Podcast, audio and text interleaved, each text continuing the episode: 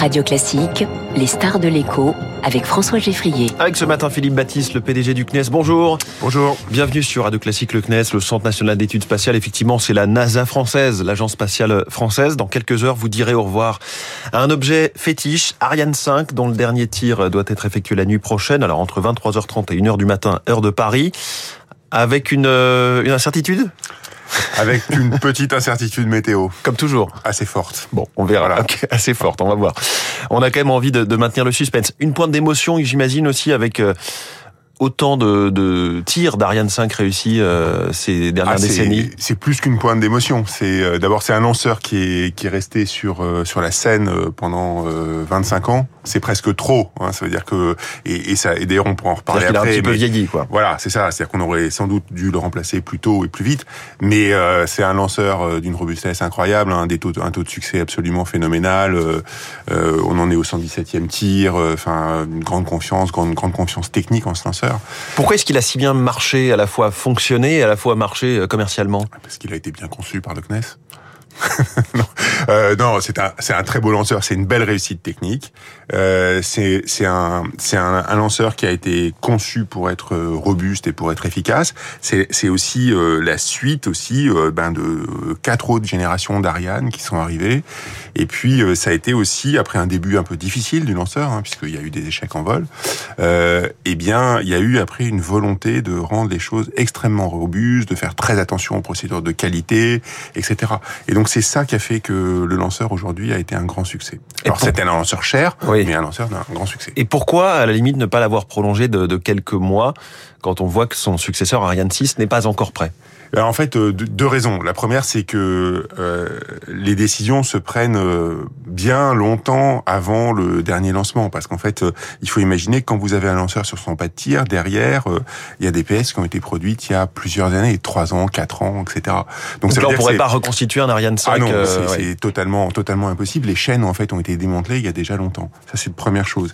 Et puis la deuxième raison fondamentale, c'est qu'en fait, les plus gros besoins euh, qui sont aujourd'hui sur la table sont des besoins qui sont des besoins institutionnels, c'est-à-dire c'est euh, c'est Galileo ou c'est des satellites d'observation pour c'est pour l'armée ou pour des grandes etc. agences ça, gouvernementales. Exactement, ça c'est nos, nos très grands besoins. À côté de ça, il y a des besoins commerciaux et ces grands besoins en fait, ils étaient essentiellement couverts par Soyouz, c'est-à-dire Soyouz qui était un lanceur russe, mais qu'on accueillait en Guyane, qui était lancé sous notre responsabilité et qui nous servait à ces lancements-là. Et en mmh. fait, notre difficulté aujourd'hui, y compris d'ailleurs pour aller sur la station spatiale, hein, pour emmener des, personnes. Alors et oui, alors pas de Kourou, hein. oui. ça, il partait pas de Kourou, il partait de, il, voilà, il partait la géopolitique des lanceurs. Voilà, mais euh, quelque part, euh, paradoxalement, en fait, nos lancements de souveraineté euh, reposaient essentiellement sur ce lanceur euh, russe qui était opéré de Guyane. Oui. Et c'est ça qui nous met dans une grande difficulté aujourd'hui. Parce qu'en fait, la transition entre Ariane 5 et le futur Ariane 6, qui est pas encore là, ben en fait, le backup et puis euh, le, le, la position de repli, entre guillemets, c'était Soyuz. C'est ça qui avait été mmh. conçu initialement. Aujourd'hui, on n'a pas non plus de backup avec euh, le futur, les, les, petites fusées, la fusée italienne Vega C, qui euh, c'est pour d'autres types de lancements, c'est des plus petits satellites, mais tout de même, elles non plus ne décollent toujours pas. Ariane 6 est en retard, Vega C... Euh, Alors, euh, Vega C a connu un échec en vol oui. il, y a, il, y a, quelques, il y a quelques mois. Ce qui du coup arrête tout net. Hein. Ah ben, alors, pas Vega, hein, il y a, parce ouais. qu'il y a Vega et Vega C. Vega, c'est le, c'est le petit lanceur italien. Vega C, c'est sa, c'est sa grande sœur. Ça reste un petit lanceur, mmh. mais un gros petit lanceur. Il y a toute une, il y a toute une gamme, en fait. Hein. donc, Vega C, pour l'instant, effectivement, il y a eu une commission d'enquête. Avio est en train de retravailler. Le constructeur italien. Pour, pour, voilà, pour trouver les, les, les, bien identifier les causes et puis trouver des, trouver des, des, enfin, des solutions techniques. Remédier, en fait, ouais. aux problèmes techniques. Donc, il va revenir en vol. Moi, je suis assez confiant. Ça va prendre un peu de temps, mais il va revenir en vol. Hum. Est-ce que Ariane 6 va être compétitive quand elle va sortir. Elle a déjà trois ans de retard. Elle est annoncée pour un premier tir à la fin de l'année. Déjà, est-ce que le, ce calendrier tient toujours? Et est-ce que quand elle va enfin être tirée, elle ne sera pas déjà en retard sur sa sur sa concurrence américaine, Alors, le, chinoise? le, le, le, plus le plus facile, c'est la dernière question. C'est-à-dire que euh, et la réponse elle est simple, c'est qu'en fait euh, euh, Ariane 6 commence en fait sa carrière de lanceur, enfin qu'elle n'a pas encore commencé, mais avec un carnet de commandes qui est plein à craquer. Mmh. Donc, euh, et quelque part, le, le, le, marché a toujours euh, raison, même si. Mais c'est aussi que la demande est extrêmement forte et donc il faut des lanceurs quels qu'ils soient. Abs absolument. Y compris un peu cher, la y demande pas à la pointe. Il faut être très clair. Un, la demande est très forte. Oui. Deux, évidemment, aujourd'hui, SpaceX domine le marché. Hein, je veux dire, enfin, c'est c'est Ouais. c'est évident. Euh, mais d'abord, il y a aussi beaucoup d'acteurs qui n'ont pas envie de lancer avec SpaceX, au-delà de voilà, et qui ont envie d'avoir une double source. Mm.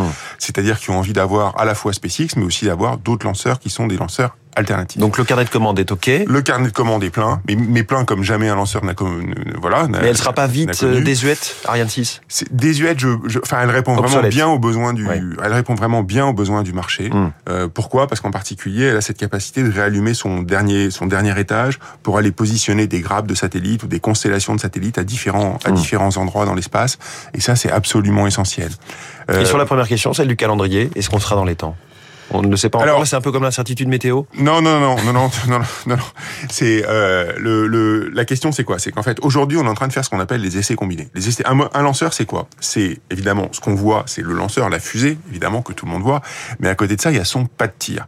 Le pas de tir, des fois, on l'appelle l'étage zéro du lanceur. C'est-à-dire que c'est, faut voir que c'est une usine en fait. C'est un, on voit que le la, la partie immergée de l'iceberg. Un terrain hein. vague sur lequel on pose. Ah la non, c'est pas du tout un terrain vague. Hein. Euh, mm. Pour, mémoire, le, le, pas de tir de de le pas de tir de d'Ariane 6, euh, c'est 700 ou 800 millions d'euros d'investissement. Enfin, donc Mm. c'est une usine gigantesque.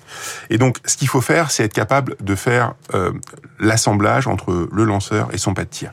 Et donc, c'est ce qu'on appelle les essais combinés. C'est le moment où on regarde si les deux se- si les deux se causent bien. Alors, ils se causent bien euh, mécaniquement.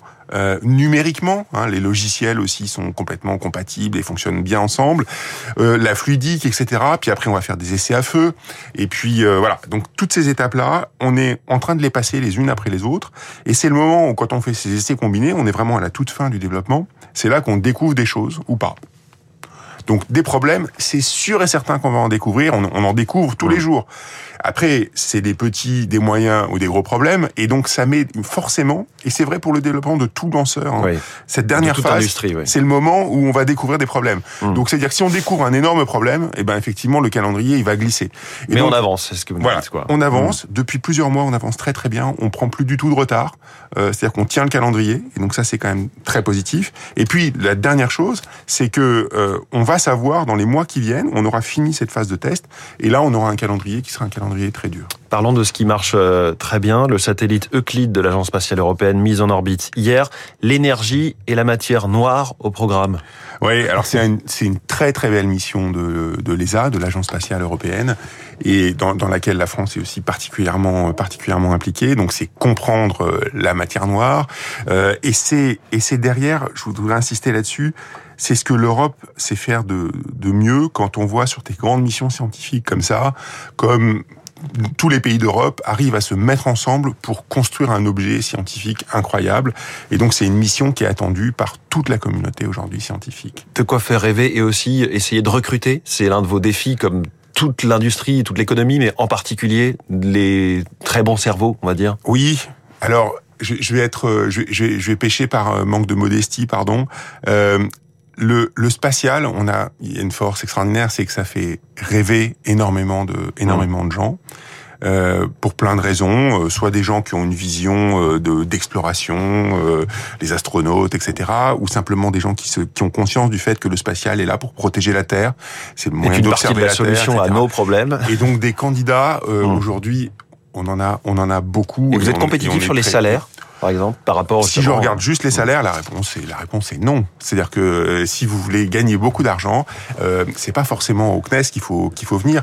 Euh, on est, il n'y a pas de problème de salaire, mais enfin, on n'est pas dans l'industrie non plus, donc forcément c'est pas c'est pas les mêmes échelles de salaire, mais il y a une mission, il y a une vision partagée, je crois, par tous les salariés euh, du CNES. Et donc aujourd'hui, je suis plutôt optimiste sur ces questions-là. Philippe Baptiste ne manque pas de candidat, il nous le dit ce matin sur Radio Classique. Le PDG du CNES, invité notre star de l'écho. Très bonne journée à vous et bon lancement peut-être ce soir. Merci beaucoup. On verra, on en, on en rendra compte demain. 7h24, l'info politique avec David.